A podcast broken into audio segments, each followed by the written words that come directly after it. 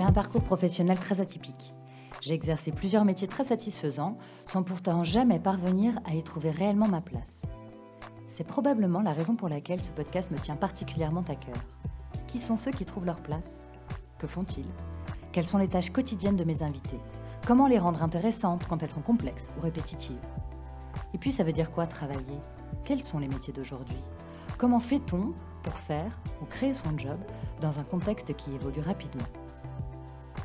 Si comme moi vous voulez découvrir des personnes au job inspirant, épanouies du management, héros du networking, excités du tableur ou guillerets du PowerPoint, alors bienvenue dans The Good Place, le podcast qui parle de ceux qui ont trouvé leur voie. Vous le savez, chaque épisode, chaque rencontre est différente. Chacun me raconte son histoire à sa manière et c'est ce qui fait, je crois, la force de ce podcast. Un catalogue de vie, d'expériences et de savoir-faire. Aujourd'hui, je rencontre Elodie, CEO du Tigre Yoga Club, des espaces de vie dédiés à promouvoir le yoga comme un art de vivre. Elle me raconte très clairement comment l'idée est venue un jour de créer son premier studio de yoga il y a 9 ans. Partant du constat qu'elle ne trouvait absolument pas ce dont elle avait besoin, elle a décidé de le créer. Une folle aventure qui a donné naissance à sept autres studios, une plateforme de cours et l'écriture de plusieurs livres ainsi qu'un podcast. Quand une idée devient projet, je crois que c'est un peu la base de chaque création d'entreprise. Elodie s'est lancée corps et âme dans ce projet, mettant en scène chacune de ses idées, des bonnes aux moins bonnes. Aujourd'hui, vous allez écouter son parcours, son audace, son envie de changement. Mais la singularité de cet épisode réside dans la dure réalité des faits. Aujourd'hui, Elodie est la chef d'une entreprise qui s'éteint, les clubs sont en liquidation judiciaire. Elle me raconte avec beaucoup d'émotion et de dignité son combat pour sauver le tigre, les tigres, qui malheureusement ferment leurs portes dans quelques jours. Elle évoque sa culpabilité, le Covid, le soutien inconditionnel de certains, les conseils des autres, les difficultés à traverser ces épreuves malgré tout, enfin la complexité et son inquiétude de pouvoir entreprendre quand on a connu une liquidation judiciaire. Un épisode particulièrement authentique que je suis très contente de pouvoir partager avec vous. Allez, déroulez les tapis, on va travailler notre équilibre intérieur. Tadasana. Bonjour Elodie. Bonjour Agnès. Tu vas bien? Ça va, et Ça toi? Va Je vais bien. Je suis très contente d'être chez toi. Merci beaucoup de m'accueillir. Est-ce que tu veux bien te présenter, me dire ce que tu fais dans la vie? Bonjour, je suis Elodie Garamond. J'ai créé le Tigre Yoga Club en 2013 et j'anime aussi une plateforme de vidéos en ligne qui s'appelle Yoga Play et un podcast qui s'appelle Les Conversations du Tigre. Donc, euh, ouais, je... Et j'écris des livres. Donc je promeus l'art de vivre du yoga. Tu promeus l'art de vivre du yoga. C'est pas mal, non? Comme, Ouais. euh, Je l'avais pas trouvé avant, mais je trouve ça assez joli. Est-ce que tu peux dire que c'est un métier promouvoir l'art de vivre du yoga Ça a l'air comme ça un peu. Non, Surprenant. je pense que c'est plutôt une vocation. C'est une vocation? Plus qu'un métier. En tout cas, c'est pas. euh, c'est plutôt. euh, si ça doit être un métier, on va dire que c'est un métier relativement déconstruit. Est-ce que c'est OK d'avoir un métier déconstruit dans la société dans laquelle on vit? C'est compliqué Je pense que tout est compliqué, donc euh, il faut aller vers ce qui, ce qui nous appelle et ce qui nous rassure en ce moment. C'est la seule vraie règle du marché. Alors, tu parles de vocation. Tu fais du yoga depuis longtemps, toujours, pas Ouais, longtemps. J'avais commencé, euh, c'est drôle, mon premier cours de yoga, c'était à Dauphine. Et je ne sais pas pourquoi, en première année, j'avais pris option yoga. C'était en 95. À l'époque, il n'y avait pas beaucoup de yoga à Paris. C'est la première fois que j'ai entendu parler de Kundalini. C'était une petite salle dans le parking de la fac avec un, un prof de sport en survêtement taquini. Mm. Et, et voilà. Et donc, j'ai découvert le yoga à cette occasion. Et quand j'ai fini Dauphine, je suis partie vivre aux États-Unis, puis en Australie. Et c'est là où hum, j'ai découvert le, vrai yoga, entre guillemets. Enfin, j'ai commencé à fréquenter des, studios de yoga parce qu'il y en avait beaucoup, euh, surtout en Australie. Et quand je suis revenue en France, euh, c'est toujours resté dans ma vie avec des hauts et des bas, enfin en tout cas des, intensités de présence euh, plus ou moins marquées en fonction des périodes de ma vie. Et quand j'ai été enceinte de mon fils, donc il y a maintenant 13 ans, j'ai eu besoin de, reprendre le yoga de façon beaucoup plus assidue parce que ça a été une, une- surtout l'après-grossesse, ça a été une période très très compliquée dans ma vie. J'ai fait beaucoup de mal à mon corps, euh, ce qui peut être étonnant quand on pense qu'on vient d'être maman, mais voilà, c'est c'est- c'est ce qui s'est passé et, euh, et vraiment le yoga m'a sauvée. Puis progressivement, ça, plus ça faisait partie de ma vie, plus euh, euh, je me disais que tout ce qui n'était pas autour du yoga m'intéressait de moins en moins. Mhm. Et j'ai eu cette, euh, Voilà, cette espèce d'épiphanie, de révélation, un jour où j'étais, euh, donc à l'époque, je travaillais dans un groupe de com, et dans une, euh, en plein milieu d'un conseil d'administration où je m'ennuyais à mourir, et je cherchais un cours de yoga pour, euh, pour le soir, et je savais qu'on allait finir vers 19-20 heures, donc je cherchais dans le quartier, j'étais dans le 8e, s'il n'y avait pas un, cours de yoga, et puis je me suis rendu compte qu'il n'y avait rien le soir. Et là, un flash, je me dis, mais oh, j'en ai marre, j'ai qu'à monter mon propre studio. Voilà, voilà comment l'idée du ah, tigre est née. Oui, c'est venu comme ça. Et, et, puis, tu sais, ce sentiment d'étouffer, j'écoutais les gens qui s'écoutaient parler. Je trouvais que tout ça euh, manquait cruellement de, de sens à l'action. Et donc, l'idée est venue comme ça. J'en ai parlé euh, à l'époque au père de mes enfants. Et plus j'en parlais, et plus euh, j'avais cette petite voix qui me disait c'est pour toi, tu dois le faire, tu dois le faire. Tu sais, comme quand tu... Et puis tu as peur, parce que c'est très vertigineux. Hein. J'avais, j'avais quand même un super job, j'étais très bien payée, j'avais ma petite voiture de fonction. Euh. Enfin, voilà, je, je, vivais dans un cadre qui était extrêmement... Voilà, exactement, qui était, qui était très confortable. Alors, je, bossais, je, je travaillais beaucoup, mais euh, c'était confortable. Et... Euh, donc il y a ce côté un peu de vertigineux de, de, se lancer dans une aventure, sachant que je n'avais jamais euh, travaillé dans une salle de sport, ni même dans un restaurant, ni dans une boutique. Euh. Donc en fait, je ne connaissais aucun des métiers que je m'apprêtais à, agréger dans, mmh dans, cette salle, puisque moi, j'avais tout de suite en tête d'avoir un coin boutique, un coin restauration, des massages, euh, un coin librairie, puisque je suis une dingue de livres. Et, voilà, je voulais mettre tout mon univers finalement. Et c'est vrai que le yoga, pour moi, avait, déjà depuis très longtemps cette connotation que j'ai appelé plus tard euh, art de vivre, tu vois, très way of life, parce que euh, je me suis toujours euh, soignée différemment, je mangeais déjà un peu différemment. été toujours très curieuse. dès qu'il y avait un magnétiseur, j'allais, voilà, je, testais tout. Et je sentais bien que j'avais une curiosité peu commune pour ce qu'on peut appeler maintenant l'ésotérisme ou le monde invisible ou euh, voilà une dimension euh, plus spirituelle. Mm. J'étais pas du tout religieuse et j'étais pas du tout spirituelle, mais mais il y avait vraiment quelque chose qui me qui me qui me titillait très très très fortement. Et l'idée du tigre qui ne s'appelait pas le tigre est, aussi venue alimenter cette euh, cette frustration finalement de, de, me dire je voudrais un lieu où on puisse explorer tout ça, où on puisse euh, faire euh, du shiatsu, du reiki, du yoga, euh, des chants, de la danse, tu vois, tout ce qui était pour moi dans un, dans un univers de, bien-être un peu plus ésotérique, un peu moins tourné vers l'esthétique du corps, mais un peu plus tourné vers l'intérieur, vers cette petite voix intérieure et, et de comment on peut nourrir cette petite voix intérieure. Parce que on l'a tous et toutes, elle existe. Il s'agit de l'entendre. Euh, il s'agit de l'entendre, il s'agit de lui donner une résonance, il s'agit aussi de l'alimenter, de le voilà. Et ce lien avec le, monde invisible, c'est Marie de Henzel qui en parle très bien dans un joli livre qui s'appelle Vivre avec l'invisible. Euh, ce lien avec l'invisible, on l'a tous. On l'a à travers les rêves, on l'a à travers euh, euh, des manifestations, des synchronicités, des, rencontres inopinées. Tout d'un coup, tu penses très fort à quelqu'un que tu n'as pas eu depuis dix ans et tu le croises le lendemain. Et je pense que tout ça, ça peut l'alimenter. Alors, je ne dis pas que le yoga est la seule voie d'accès à ce monde invisible. Ce serait un raccourci euh, trop grossier. En revanche, euh, le yoga est, une voie d'accès à soi. Et si on est dans cette écoute et dans cette... si on s'autorise mmh ces manifestations, on est dans le yoga. Et on n'a pas besoin de faire le grand écart ou de faire des, postures incroyables. On est dans le yoga. Et, la vie change. Et c'est pour ça que je dis toujours le, le monde ira mieux quand tout le monde fera du yoga parce que, parce que le fait de s'autoriser à s'écouter, ça nous, met, ça nous permet aussi euh, de mettre à distance des émotions négatives, d'en prendre conscience, de la colère, de la tristesse, de la frustration et de se dire bon, ok, bah, je vais peut-être lâcher là-dessus, parce que mhm. j'ai pas de contrôle. Tu vois, ça nous donne aussi cette clé de pour se dire bon allez, après tout, est-ce que vraiment je vais me pourrir la vie parce que euh, j'en veux à telle personne ou parce que euh, je suis coincée dans un embouteillage ou parce que j'ai pas obtenu ça? On, vit avec ces frustrations. En yoga, en sanskrit, on appelle ça des kleshas.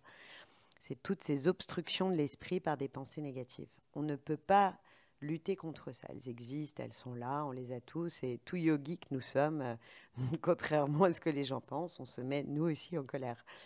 Euh, ou on est nous aussi tristes. Mais on a une capacité qu'on peut tous développer. Il n'y a pas besoin de croire, il n'y a pas besoin d'avoir mis les doigts dans la prise. On a tous cette capacité à, faire un petit pas en arrière mhm. et, à, observer ce que notre corps ou notre esprit est en train de construire comme émotion, comme émotion négative. C'est-à-dire, tiens, euh, mon mental a décidé qu'il voulait être en colère et que sa réaction face à tel ou tel événement, c'est la colère ou c'est la frustration. Très bien. Est-ce que ça m'apporte quelque chose? Est-ce que ça me fait du bien? Est-ce que ça fait du bien à mon corps? Tu vois, si tu prends ce recul, tu te dis, tu es quand même très tenté. Je dis pas que tu vas plus les vivre, mais tu es très tenté de lâcher plus vite. Tu vois, de lâcher prise plus rapidement. Et donc, c'est en ça que le yoga change la vie. Parce que à travers ça, on fait du bien à notre mental, mhm. puisqu'on va arrêter de, de, de, de, lui imposer, enfin, on va l'aider à se libérer, à nettoyer toutes ces pensées négatives qui existent, mais qui vont voilà, se, dissoudre plus vite dans, dans l'univers. Et à travers ça, on fait du bien à notre corps, parce que qu'est-ce qui fait souffrir notre corps? On le sait tous maintenant, et merci les neurosciences, merci les études, merci les médias, qui ont tous alimenté ces propos. C'est que les souffrances, les malaises, les maladies, tout ça, ça vient quand même beaucoup des émotions, du stress, de toutes de, des mémoires qu'on n'a pas traitées, des, de, tous ces souvenirs douloureux qu'on n'a pas évacués. Euh, et donc, si on apprend à évacuer tout ça, si on apprend à mettre à distance tout ça, mais le corps vous dit merci, vous digérez mieux, vous dormez mieux, le corps se régénère plus, la, régénération cellulaire se fait mieux. Euh, et donc, c'est bon pour, pour tout, pour la peau, pour les organes. Pour, euh, Donc, on a besoin de ça. Alors raconte-moi. Dans ta tête, c'est assez clair et assez précis cette histoire de finalement. On, dirait dans ce que tu racontes, on dirait que c'est très clair. Tu sais déjà quel est ah le Ah non non, c'est très clair parce que ça fait dix ans. Ah, Je l'ai éclairci depuis. D'accord, tu l'as éclairci depuis. Comment tu passes de euh, T'étais quoi, directrice de la communication? Non non, j'étais bras droit du président d'un groupe de com. D'accord. Ok. Et euh, comment tu as, construit, comment tu as posé les premières pierres? En fait, c'est ça qui m'intéresse. Je trouve ça difficile euh, d'envisager comment on passe de, deux univers complètement différents. Euh, quelle confiance en toi tu avais pour faire ça? Alors, je vais te donner quand même une, une petite précision. C'est que entre le moment où, où j'ai eu cette idée lumineuse, que je trouvais à l'époque lumineuse, et le moment où je me suis dit, OK, j'y vais, D'abord, il s'est passé quelques mois, euh, pas mal de discussions, euh, beaucoup avec euh, mon frère et mon beau-père qui m'ont dit, écoute, nous, on n'y croit pas, on n'y connaît rien. Le yoga, c'est rien. À l'époque, c'était euh, même pas un million de pratiquants. Aujourd'hui, on est 10 millions de pratiquants. C'est ça. Et d'ailleurs, pour moi, tu fais partie des gens. On est passé en fait d'un yoga. Euh, moi, je dirais hippie. Dans ma vision, le yoga avant, c'était un truc de hippie. En à l'époque, c'était un peu ça. Oui, oui, euh, avec, les cheveux sales et on mange des graines. Voilà. Oui, oui, c'était, c'était très. il y avait beaucoup de codes. C'est ça. il y avait des codes comme ça. Et on est passé progressivement, depuis une dizaine d'années, à un truc beaucoup plus entre guillemets et sans péjoratif qui n'existe pas, sans être péjorative, un truc vachement plus branché. Oui, mais tant mieux. Enfin, ah, cette, euh, cette, étiquette de la branchitude, c'est aussi notre prisme euh, euh, parisien, urbain. Il y a beaucoup de, énormément de, de, yoga associatif, de yoga dans des, dans des petites villes, dans des campagnes ou dans des, des cadres. Euh, oui, en termes de soins. Qui sont, voilà, qui, qui, qui, est un yoga qui est beaucoup moins euh, branché ou glamour, euh, mais qui pour autant est, c'est le même yoga et partout où il est proposé, quelle que soit la forme sous laquelle il est proposé, il fait du bien. Mm-hmm. Et donc, c'est pas pour rien qu'on est désormais 10 millions de pratiquants, 9,7 millions déclarés en 2021. Ouais, boosté par le confinement. Mais c'est pas, c'est pas juste un effet de mode, c'est juste que ça fait du bien, en vrai. Tout simplement. Enfin, si je devais le résumer, je dirais juste ça le yoga, ça fait du bien. Ah, je suis d'accord avec toi. Pas mal, hein. Moi, je m'y suis mise un peu avant euh. le confinement. En, je prenais des cours comme ça hebdomadairement, puis beaucoup plus régulièrement pendant le confinement. Et là, maintenant, quotidiennement ou presque, je me rends compte de l'effet que ça a sur moi. C'est-à-dire que dès que j'en fais pas pendant 2-3 jours, je sens que je suis bah, moins bien. Tendu. Je voilà. sais, voilà, je sais pas trop expliquer ce que ça me fait. En vrai, je pense que j'ai pas les mots justes pour dire comment ça a changé ma vie, mais je le sais. Voilà, je peux pas le dire, mais je le sais, que mon quotidien n'est pas le même. J'adore, j'adore tous ces témoignages. Moi, je reçois des centaines de témoignages comme ça de gens qui me disent merci. Euh, et c'est, c'est, bah, ça donne un sens à tout ça. Mais tu on dit toujours, tu dois rendre au yoga ce que le yoga t'a donné. Et moi, vraiment, quand je dis que le yoga m'a sauvé à une époque de ma vie qui était très compliquée, euh, c'est la vérité. Et aujourd'hui, euh, de facto, tout le monde me croit. Mais à l'époque, ça paraissait pas, même moi d'ailleurs, j'étais pas sûre que c'était ça vraiment ce qui me faisait du bien, mhm. mais petit à petit, tu réalises que euh, tu peux plus t'en passer, donc c'est que ça doit avoir un lien avec ta résurrection. Et donc, pour, euh, pour répondre à ta question, euh, c'était, c'était donc pas aussi clair que ça l'est aujourd'hui dans ma tête. J'ai pris du temps. et puis, j'en parlais beaucoup avec, avec mon beau-père, donc qui est comme mon père, hein, qui m'a élevé. Et, et, un jour, il me dit ah, Il faudrait que tu trouves un endroit. regarde, j'ai vu un local rue de Chaillot. Enfin, il n'est pas. Euh, il n'est pas alloué, il y a des bureaux qui vont s'installer, mais euh, il faudrait que tu, que tu que, que aies un lieu comme ça. Et donc je vais voir cet endroit. Je me dis, mais pas du tout, c'est ça, c'est ce lieu-là, je veux être là. Et là, j'ai décidé que je voulais cet endroit, donc je me suis mise à appeler le propriétaire à peu près tous les jours. Alors, quand est-ce que vous le louez Et je l'ai eu à l'usure, puisque euh, fin juillet, il m'a dit, ah, bon, ok, allez, je vous le loue, mais je vous préviens, vous commencez à payer le loyer 1er novembre. Moi, j'accouchais le 20 vers mi-septembre, fin septembre. J'avais rien, j'avais même pas le nom, j'avais pas d'équipe, j'avais rien du tout. Et là, j'ai mis euh, toute, euh, toute ma famille. J'ai la chance d'avoir sept frères et sœurs. J'ai mis tout le monde euh, en branle, tout le monde s'y est mis. Et, et, au mois de septembre, on a, on a sorti le tigre. On a le nom, les statuts, des associés, une équipe. je faisais quatre cours par jour. Donc, je rappelle que j'étais très enceinte. Hein. Et, euh, et je peux Donc pas toi, tu dispensais les cours? Hein? Ah, non, non, non, non, je, je prenais des cours ah, pour, trouver des, pour trouver des profs. je faisais tout Paris, j'allais dans tous les studios, euh, je faisais les travaux, les trucs, la déco, le machin. J'avais tous mes, tous mes frères, euh, voilà, ma mère, ma belle-mère, tout le monde m'aidait, toutes mes tantes. C'était génial parce qu'on on, s'y est tous mis, c'était fou. Et puis donc j'ai accouché d'Alma le 20 septembre et le 22 novembre, on a ouvert. Et, vraiment, avec du recul, euh, je ne sais même pas comment j'ai fait à l'époque euh, pour tout faire. Et puis la magie a opéré très vite parce que c'était vraiment un lieu. Tout de suite, ça a été un lieu de copains, de famille. On se sentait. Puis, tu sais, j'étais allée récupérer plein de mobilier euh, dans ma, dans les maisons de mon oncle, mes grands-parents. Enfin voilà, donc euh, donc c'était beaucoup des, j'avais chiné énormément. J'étais devenue, je crois, carte platinium du Bon Coin. donc c'était beaucoup des objets, des, du mobilier qui avaient déjà une âme, qui avaient déjà une une patte, puisque mhm. c'était, il y avait rien de neuf, tout était, tout avait déjà vécu. Et je, suis certaine que ça a contribué. C'est Marion Collard qui est une grande, grande, grande amie qui, avait fait toute la déco avec moi euh, et, qui a fait un endroit incroyable. Et puis ça a pris, voilà, la magie a pris. Je ne peux pas te dire pourquoi, mais ça, ça a pris. Les gens se sont très vite attachés à cet endroit. Donc euh, voilà, c'était il y a 9 ans, un petit peu moins de 9 ans. Et puis après, bah, l'aventure du tigre a été lancée. Je ne pensais pas du tout que ni que ça allait euh, devenir ce que c'est devenu, parce qu'il y en a eu plein qui ont ouvert, parce qu'après il y a eu une académie, après il y a eu des événements, des retraites, après un mini-tir euh, qui était un club pour les enfants. Enfin voilà, on a ouvert à Lyon, on a ouvert dans des hôtels, à Monaco, à Cassis, à Deauville. Il y a eu plein de... Euh, voilà, pendant neuf ans, on va pas refaire le parcours, c'est très fastidieux, mais il, s'est passé beaucoup de choses, il y a eu beaucoup d'aventures, de rencontres, c'était assez dingue. À un moment, on a quand même été jusqu'à 400 à travailler euh, au Tigre. Alors c'est beaucoup, la plupart étaient entrepreneurs, auto-entrepreneurs, c'était des profs, profs, masseurs. Mais bon, néanmoins, ça faisait quand même 400 personnes qui travaillaient à un endroit ou un autre pour le tigre. C'est assez dingue. Et comment tu, comment justement, c'était quoi tes missions? Du coup, comment tu as géré tout ça? Donc, c'est plus le même travail que ce que tu faisais avant. Il faut gérer des équipes, il faut gérer des plannings, il faut gérer des contrats, euh, il faut gérer le développement. Euh, bah, tout ça. Tout ça. Alors, tu as parlé de deux films tout à l'heure. Donc non, mais tu deviens très. Bah, tu sais, quand tu es entrepreneur, à ton insu, tu deviens vite un couteau suisse sans même t'en être rendu compte. Euh, tu apprends à faire un peu de tout et puis au bout d'un moment, tu observes ce qui est plus pénible pour toi, ce sur quoi tu es moins rapide, moins efficace, moins productif et tu le délègues à d'autres.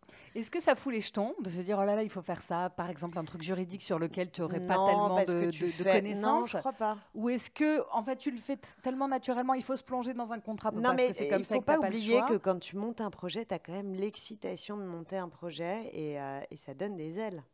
Et ça te fait. Euh, euh, apprendre beaucoup plus vite que quand tu as une leçon d'histoire géo à, à, pondre en terminale. Enfin, je veux dire, c'est.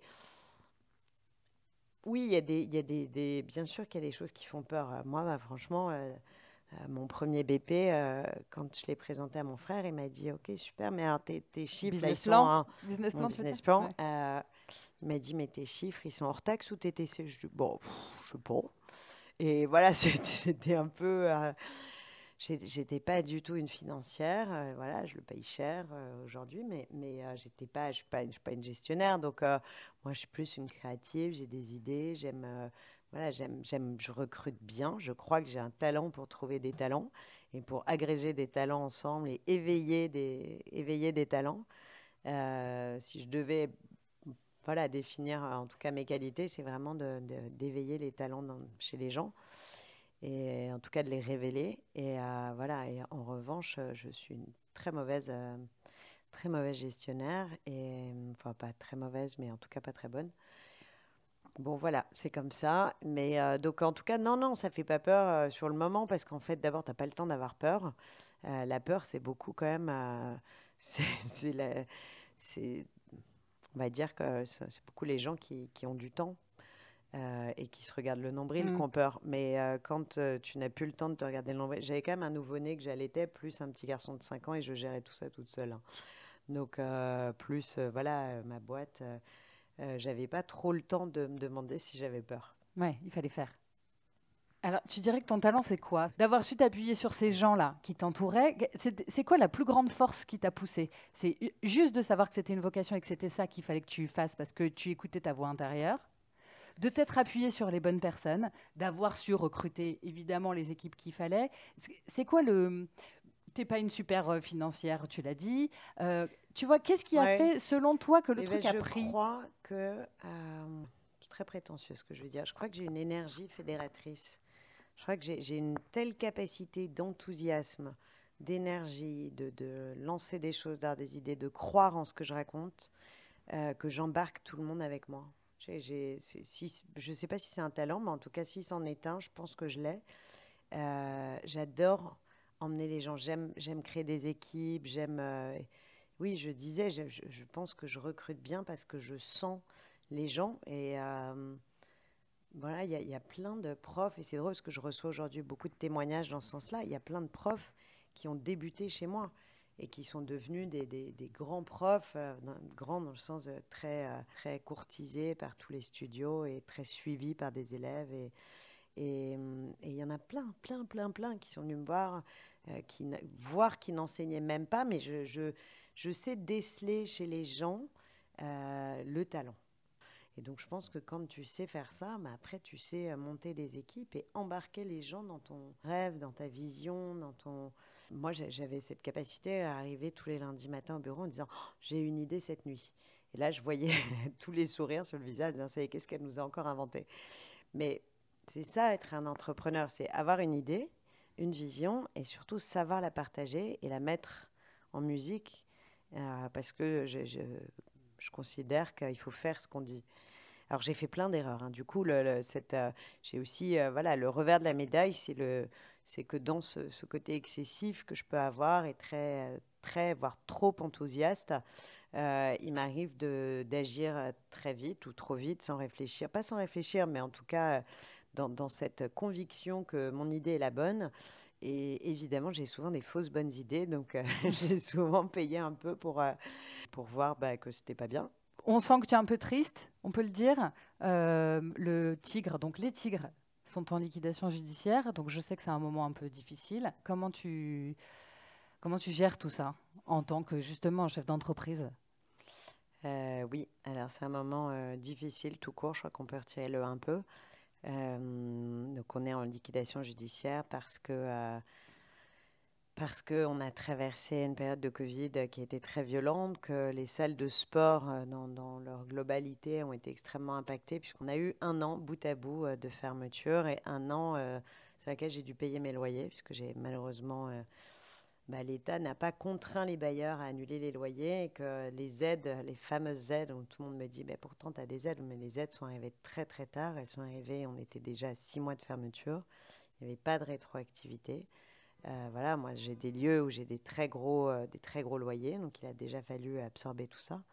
Et puis surtout quand on a, quand on a rouvert, on a, on avait énormément de contraintes, euh, de protocoles de, sécurité qui étaient tant mieux, c'était normal de le faire, mais qui était contraignant, coûteux et qui, voilà, qui a vraiment eu un impact sur l'activité. Et surtout, nous, on avait pris le parti de prolonger les crédits des élèves, ce que d'autres salles n'ont pas fait, et on les a prolongés du mois de juin, donc à la réouverture, jusqu'au mois de février 2021. donc ça, couplé à, des un loyer qui était doublé, puisqu'il fallait euh, bah, payer l'année de, fermeture, on n'avait pas payé les loyers, euh, voilà, nous ont mis dans le, dans le rouge. Et puis les élèves sont pas revenus, si je dois dire la vérité. Euh, on était à moins 40% d'activité, comme partout ailleurs. Hein, tous les studios étaient très impactés parce que, et c'est bien légitime, les élèves ont pris d'autres habitudes. pour beaucoup, avec des cours privés et euh, voilà, en petits groupes, des cours à domicile, euh, souvent avec nos profs qui, n'ont pas jugé forcément bon de dire à leurs élèves Allez, c'est bon, euh, les salles ont rouvert, on peut retourner en salle. Et puis voilà, donc les élèves sont pas revenus. Beaucoup continuaient à pratiquer en digital parce qu'ils se sont rendus compte bah, que c'était pratique, c'était pas mhm, cher, c'était plus simple. Beaucoup pratiquent en entreprise, comme maintenant toutes les entreprises proposent du yoga. Beaucoup se sont formés aussi, ont profité de cette longue période de fermeture pour se former à l'enseignement du yoga. Et, euh, et bah, évidemment, ce sont des élèves du coup qui sont, deviennent profs, donc qui sont plus élèves. Et puis il y a beaucoup de gens qui sont restés en télétravail, beaucoup de gens qui ont quitté à Paris. Donc voilà, il n'y a, a, pas un, une explication, elles sont multiples. Donc j'ai essayé de trouver beaucoup de solutions euh, pendant, le, pendant le printemps, puisque je, voyais bien qu'on était dans le rouge. Hein. Il n'y a pas une journée depuis la réouverture où on n'a pas perdu de l'argent. Et donc, on s'est euh, battu, battu, battu, battu, cherché des solutions, des repreneurs, des fonds d'investissement. Je suis allée. Euh, là, j'ai dû euh, sortir vraiment de ma zone de confort pour le coup. Je suis allée voir les banques, les bailleurs, le conseiller départemental du crédit. Enfin, vraiment, j'ai. Tu as tapé à toutes les portes J'ai tapé à toutes les portes en me disant on peut pas, on peut pas ne pas sauver les tigres alors qu'il n'y a jamais eu autant de pratiquants de yoga. Il n'y a jamais eu autant de besoin, surtout besoin du yoga. Et euh, on va fermer des lieux qui étaient vraiment, euh, qui étaient devenus presque des temples du yoga. Euh, et, où les gens étaient heureux, mais parce que, alors peut-être que tu sais, après tu refais l'histoire dix fois dans ta tête avec des j'aurais dû faire ci, j'aurais dû faire ça, est-ce que j'ai vraiment tout cherché? Et puis, puis il y a toujours les bonnes personnes pour me dire, pour donner des conseils, tu sais, qui me disent ah, mais t'as pensé à, à, en fermer un et en garder un ouvert Ah, ben non, non, j'y avais pas pensé. non, merci de me le suggérer. C'est bon, c'est trop mignon. Mm. Mais euh, voilà, il y, a beaucoup de. C'est dur parce que euh, parce qu'il y a beaucoup de gens qui ont des avis euh, sur tout ça et je les comprends. Et puis, bref, tout ça pour dire que en effet, on avait la date du 1er mai qui était une date butoir pour trouver une solution. On avait, fait des, on avait des repreneurs qui étaient intéressés. Enfin voilà, on avait beaucoup, beaucoup de, dans toutes les options. Et puis malheureusement, rien n'a fonctionné. Et donc euh, le 1er mai, il a fallu euh, accepter l'idée de cette euh, fermeture. On s'est mis sous la protection d'un voilà, mandataire. Et comme, comme on est en cessation de paiement, eh bien, on doit, voilà, on doit fermer et passer en liquidation judiciaire.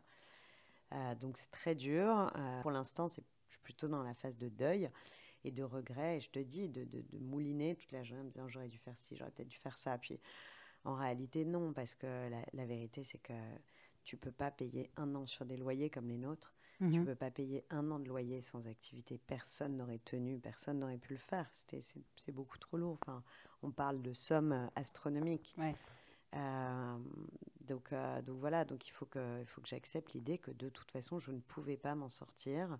Euh, mais ce qui est très dur, c'est que j'ai à la fois la tristesse, parce que bah, c'est 9 ans de ma vie, que le cycle, c'est la fin d'un cycle, voilà, j'ai vécu, c'était tellement ma maison, euh, le Tigre, enfin c'est Tigre, Chaillot, Rive Gauche, c'était vraiment mes maisons, euh, des belles maisons, que c'est très très dur, c'est très, j'ai beaucoup de tristesse à titre personnel, et puis j'ai en plus la culpabilité, enfin la tristesse de quitter mes équipes, euh, et puis que ça s'arrête, je m'en veux pour eux, et puis j'ai la culpabilité parce qu'en liquidation judiciaire, tu plantes tout le monde. Tu donc nous, on a essayé de rester ouvert le plus longtemps possible en réinjectant de l'argent pour tenir, tenir, tenir, mais euh, on peut plus, on peut plus parce qu'on perd trop, trop, trop d'argent. Enfin là, de toute façon, maintenant c'est terminé puisque on n'a plus, même plus le droit en fait. Donc, euh, donc euh, évidemment, les gens ont de la tristesse, mais ont aussi de la colère, ils m'en veulent, il y a du désarroi, de la déception, il y a des gens qui se sentent trahis et je les comprends, je, comprends tous ces, tous ces ressentiments à mon égard ou à l'égard du tigre et je, bah, tu sais, tu, tu, tu peux que dire je suis désolé, je vous comprends et tu peux rien faire parce que tu n'as aucune solution pour faire quelque chose. Parce que j'ai un mandataire, un, un, liquidateur qui ne me donne pas qui d'option pour euh, apaiser tout ça. Donc euh, voilà, c'est très compliqué humainement, mais écoute, euh, c'est la loi de l'hormèse hein, qui, ne tue, qui ne tue pas renfort. Donc euh, je pense que comme toutes les personnes qui ont vécu un échec, puisque malgré tout c'en est un, je, je, sortirai certainement plus forte des, des erreurs que j'ai faites, plus probablement plus solide et plus convaincue que jamais de ce vers quoi je dois aller. Mais je suis euh, suis pas encore rentrée dans cette phase. Et puis, alors, tu sais, pour les, entrepreneurs qui nous écoutent, il y a aussi euh, une grande injustice, c'est que je vais être classée en ce qu'on appelle FIBEN, c'est le fichier des entrepreneurs euh, qui ont fait, qui ont vécu des, qui ont fait des liquidations. Et, et, donc, j'ai plus le droit au crédit bancaire, j'ai plus le droit d'être mandataire social. Enfin voilà, et ça, c'est, je le vis comme une très grande injustice parce que je trouve qu'appliquer les mêmes règles par automatisme en période de Covid qu'en période hors Covid, euh, bah, je trouve ça franchement dégueulasse. Je suis désolée de le dire comme ça, mais euh, donc euh, voilà, je, me bats un peu pour ça. Je, trouve que c'est très dur de c'est très dur de nous couper les de couper aux entrepreneurs la capacité de rebond et de mhm. reconstruction, alors que cette, cette, cette liquidation, elle est pas liée à des erreurs de gestion. Peut-être que j'ai pas tout bien fait, mais comme tout le monde. Mais en tout cas, je veux dire, il n'y a pas eu de. Oui, il n'y aurait pas eu la crise du Covid. J'ai toujours été honnête, j'ai toujours fait le mieux que je pouvais. Euh, voilà, et c'est lié à la crise du Covid. Et donc, euh, voilà. Donc, donc c'est pour ça aussi que tous les gens qui me demandent est-ce que tu vas remonter quelque chose, que machin, qu'est-ce que tu vas faire après, très compliqué de me projeter puisque pour l'instant, à ce stade et à cette date aujourd'hui, euh, je ne sais pas quand les gens écouteront ce podcast, mais en tout cas, cette, cette date du mois de mai 2022, je ne sais pas si j'aurai la capacité à rebondir tu vois, je veux dire techniquement, financièrement. Euh, voilà, donc pour l'instant, toute mon énergie euh, se concentre sur Yoga Play parce que j'adore cette. Euh, c'est un autre bébé, il est différent des autres, mm-hmm. mais je pense que Yoga Play, et je le vois, bah, tu as vu quand tu arrivé chez moi, il y avait mon tapis qui était encore déroulé. moi, chaque matin, je pratique sur Yoga Play et j'avoue que ça me fait un bien, et surtout en ce moment, euh, parce qu'il y a tellement de choix de vidéos, de profs, de cours, de durée, tu vois, euh, comme en fonction du temps que j'ai dispo, je fais 10 minutes, 20 minutes, une heure. Euh, c'est dynamique, doux, c'est assez génial. Et je suis très heureuse d'avoir ce, cette, ce, bébé-là parce que moi, j'ai toujours dit, et d'ailleurs, je te le disais, tu vois, au début de l'interview, je, pense que le monde ira mieux quand, quand tout le monde fera du yoga. Euh, évidemment, quand j'ai créé les Tigres, euh, bah, j'avais pris le parti d'avoir un positionnement haut de gamme. Voilà, c'est comme ça, c'était un choix. Et, euh, et, ce positionnement haut de gamme, il a eu un impact sur le fait. bon, déjà, ça m'a été beaucoup reproché au début, mais bon, ça, de toute façon, qui n'est pas critiqué est critiquable. Oui, il fallait choisir un positionnement. mais c'est surtout que moi, dans mon idée d'évangéliser, de partager le yoga avec le plus grand nombre, bah, il y avait cette barrière financière et évidemment géographique, mais surtout financière, qui était importante et qui souvent me... C'était un peu schizophrénique chez moi. Et c'est pour ça d'ailleurs que moi, je donnais beaucoup de cours par ailleurs dans des associations, euh, tu vois, de yoga caritatif. Je faisais gratuitement parce que c'était ma façon à moi d'équilibrer. Euh, c'était vraiment entre, entre moi et moi, hein, mais de trouver cet équilibre entre vendre le yoga d'un côté et l'offrir de l'autre, tu vois. Parce que dans un monde merveilleux, je voudrais évidemment que le yoga soit gratuit pour tous. Et c'est pour ça que quand le confinement est arrivé, on a mis l'abonnement à YogaPlay à 8 euros par mois. Euh, tu vois, pour un, accès illimité à la plateforme, euh, en se disant, bah, 8 euros, c'est une somme, mais ça reste quand même très, très, très accessible à tous. Et je me suis dit, je vais proposer la même qualité de yoga sur YogaPlay à 8 euros par mois que dans les Tigres à 150 euh, ou 170 euros par mois. Donc ça, c'est une, une très belle aventure. Et, et le fait de me dire que je suis, euh, entre guillemets, chez les gens, que mon équipe est chez les gens et fait du bien aux gens chaque jour chez eux, quelques minutes par jour, euh, euh, c'est une grande satisfaction. Et c'est une portée beaucoup plus lointaine. Ah oui, bien sûr. gens, ah bah, euh, on a des... dans toute la c'est, France, c'est drôle parce qu'avec mes associés, le plus important pour nous, c'est que Madame Michu à Maubeuge fasse du yoga. Et c'était un peu notre, tu sais, notre, euh, notre archétype iconique. Mhm. Et euh, notre archétype, c'est toujours, euh, voilà, Madame Michu à Maubeuge doit faire du yoga. Qu'est-ce qu'on fait pour toucher Madame Michu à Maubeuge? Et on- à chaque réunion, on se, on se marre avec ça en disant, bon, comment va Madame Michu à Maubeuge? Parce que finalement, maintenant, elle est totalement incarnée, elle existe dans notre Oui. esprit. Et, et voilà. Et c'est vrai que la réalité, c'est que bah, on regarde les données et les datas, et c'est vrai qu'on est maintenant partout en France. Et ça, c'est génial. T'es toujours aussi entouré, même dans la difficulté? Ouais. Ah, mais j'ai une chance incroyable, tu peux pas savoir. J'ai des frères qui sont incroyables. Mon frère Nicolas, qui est mon associé, on se parle cinq fois par jour et, euh, et voilà, c'est un ange. Et puis j'ai surtout mon équipe encore du TIC qui, même euh, si euh, une grande partie de cette équipe euh, va devoir malheureusement s'arrêter, bah, jusqu'au bout, ils sont là, ils sont, ils sont, ils donnent tout, ils donnent tout pour les élèves, pour les profs. Je pense à Carole euh, qui, est mon bras droit qui fait des voilà, qui est là jusqu'au bout. Non, non, j'ai- énormément de chance et puis je suis très entourée. J'ai beaucoup d'amis, tous les profs qui m'envoient des messages d'amour, euh, les élèves. de- de- Il y, a- il y a énormément de gratitude, il y a énormément de. Ce sont, sont c'est- un moment qui. C'est pour ça que je te parlais de loi de l'Hormèse, qui, avec du temps et, dans quelques semaines ou mois, je m'en souviendrai comme un moment douloureux et magique Bien sûr, le paradoxe le que ça peut- transformation. que ça peut avoir et cette renaissance et cette transformation qui donnera lieu, j'espère, à une renaissance. euh, J'essaye de la partager avec tout le monde parce que j'ai pas envie qu'elle soit juste pour moi, j'ai envie qu'elle soit pour tous. En tout cas, je ne suis pas du tout inquiète pour ton avenir au vu de tout ce que tu fais, de tout ce que tu as fait entre les associations Lis Livre, le podcast, qui est très chouette, que je recommande, Ah, euh, que j'ai gentil, écouté, que j'ai écouté plusieurs fois et que- avec lequel j'ai passé, des- j'ai j'ai appris plein de choses. C'était hyper intéressant. Euh, j'ai aimé beaucoup l'épisode avec Marie Robert Ouais, de mieux. philosophie is sexy. Euh, voilà, je vais finir avec les questions de la fin. C'est des petites questions légères et rigolotes. Chien tête en haut ou chien tête en bas? Chien tête en bas, c'est mon, c'est l'ermitage pour moi cette posture. C'est-à-dire Qu'est-ce que ça veut dire Bah, c'est une- l'ermitage? C'est comme un refuge. Cette posture, elle, a- elle apaise le système nerveux, elle calme, euh, elle détend le système musculaire, elle, euh, elle apaise. Voilà, c'est mon, mon ermitage, chien tête en bas. Ok. D'ailleurs, un jour, attends, Ouais, je raconte juste une anecdote, c'est que je prenais un cours privé avec un prof indien que j'adore. Ouais. Et euh, bon, ça faisait déjà au moins une bonne dizaine d'années que je faisais du yoga. Et le cours durait une heure et demie. Et pendant une heure et demie, on n'a fait que des chiens tête en bas. Et j'avais envie de le tuer, vraiment. Euh, et il me disait, non, non, tant que tu le fais pas bien, on fait pas autre chose. J'ai envie de lui dire, mais attends, c'est pas possible. Je, crois, je, me demande si j'étais pas déjà. C'était peut-être plus que ça parce que je crois que j'enseignais déjà. Donc, si tu veux, j'avais quand même un petit ego de je suis une, vraie yogini. Et, euh, et on a fait que ça, mettre le genou au sol, lever les genoux, genoux, quatre pattes, chien tête en bas, quatre pattes, chien tête en bas.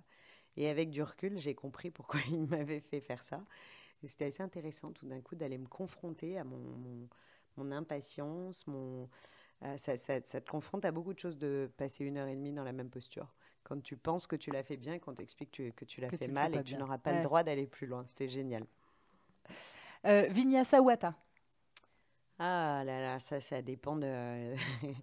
de- je vais quand même dire Vinyasa qui reste ma, ma pratique de cœur, mais euh, je fais beaucoup de hatha en ce moment parce que je euh, parce que j'ai besoin de ralentir. Ok. Alors, visio ou retraite Ah bah retraite, retraite, le retrait des sens, c'est on peut pas, il n'y a pas de meilleure occasion de venir écouter notre petite voix intérieure qu'en retraite. Ok. Superfood ou légumes frais? Légumes frais. Méditation ou équitation? Ah là là, bah équitation puisque moi j'arrive à méditer en montant à cheval. Ah Bon, parce qu'on l'a pas dit, mais tu as fait de l'équitation depuis, de- depuis, très, depuis ton Ah oui, enfance. je suis née sur un cheval. Je crois que je suis euh, beaucoup plus à l'aise sur un cheval que n'importe où ailleurs. Elodie, est-ce que malgré tout, dans cette période de turbulence, tu te sens toujours à ta place? Allez, plus que jamais. Plus que jamais. Je pense que ma place dans, sur mon chemin, il y avait cette, euh, il y avait cette étape douloureuse.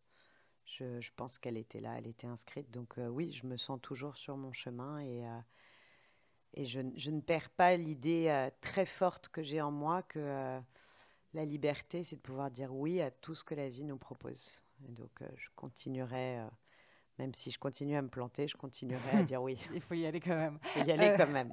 Comme disait ma mère, vas-y, au pire, tu rentres. Je crois que ça m'a toujours, j'ai toujours eu cette petite voix dans un coin de ma tête.